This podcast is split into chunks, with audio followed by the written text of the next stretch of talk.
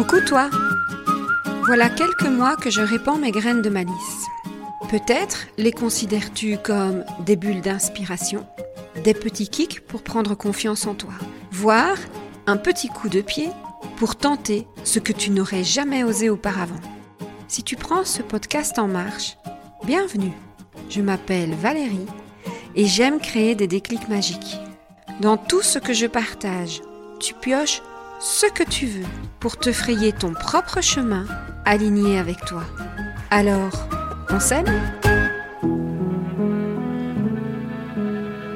Le 28 février, c'est la date anniversaire de la naissance de mon papa.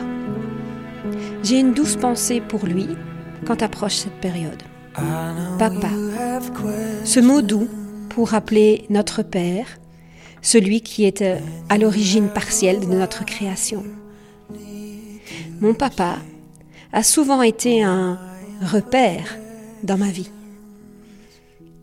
En pensant à cela, je me suis laissé emporter dans la déclinaison du mot père et j'ai pris une feuille.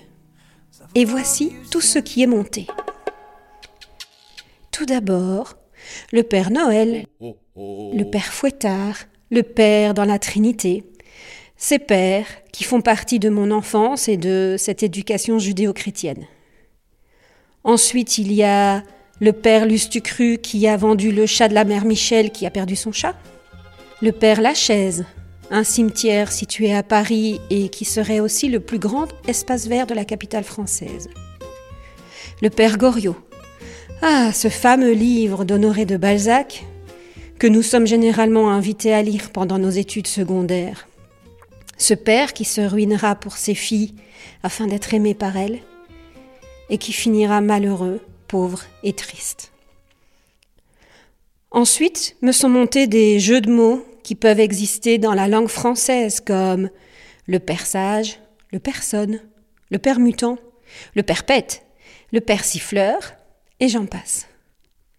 Et enfin, les homonymes qui nous emmènent à la découverte de père, qui comme nom désigne un semblable, mes père et moi en réunion d'équipe paire, qui désigne la réunion de deux choses qui se ressemblent. Ma paire de lunettes ou ma paire de chaussettes, quand on arrive à retrouver les deux dans la machine à lessiver. Et puis il y a paire, un adjectif de couleur invariable qui est souvent utilisé pour nommer ces yeux de couleur changeante entre le bleu, le gris et le vert. Un petit mot, très signifiant pour moi, et pourtant juste de quatre lettres.